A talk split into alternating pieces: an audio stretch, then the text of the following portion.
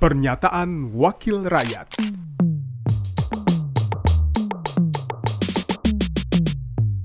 Pernyataan Neti Prasetyani, anggota Komisi 9 DPR RI, fraksi Partai Keadilan Sejahtera, daerah pemilihan Jawa Barat 8. Saat rapat kerja Komisi 9 DPR RI dengan Menteri Kesehatan RI, rapat dengar pendapat dengan Kepala Badan Pengawas Obat dan Makanan, Badan POM, serta Ketua Satuan Tugas Penanganan COVID-19 terkait penjelasan tentang evaluasi penanganan pandemi COVID-19 dan langkah-langkah mitigasi terhadap varian baru Omicron, terutama penguatan sarana pendukung, Selasa 18 Januari 2022.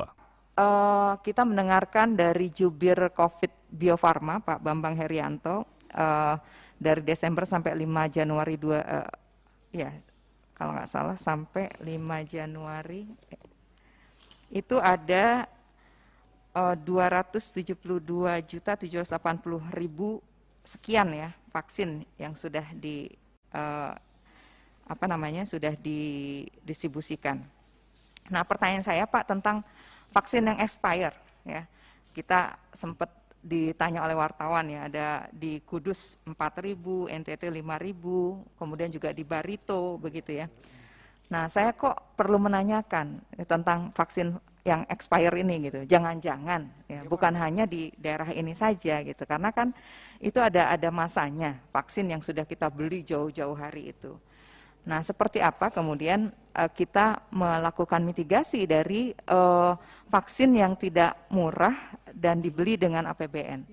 Waktu rapat beberapa waktu yang lalu saya pernah tanya tuh ke Pak Menteri, berapa sih sebetulnya harga vaksin ini gitu. Jadi kalau kemudian banyak yang expired, tinggal kita kalikan kan dari harga vaksin itu. Ya dan boleh kita sebutkan itu jadi jadi apa? barang yang sia-sia dan kemudian jadi mubazir begitu Pak, ya. Nah, saya nggak tahu apakah kemudian nanti Pak Menteri bisa menjelaskan uh, seperti apa uh, langkah mitiga, mitiga, apa, mitigatif yang sudah dilakukan oleh kementerian terkait vaksin expire gitu. Yang muncul memang di tiga daerah ini ya. Saya nggak tahu apakah di daerah lain juga ada kemungkinan seperti ini.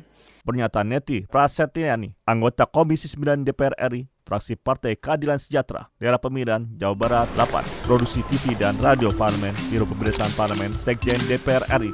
Pernyataan Wakil Rakyat.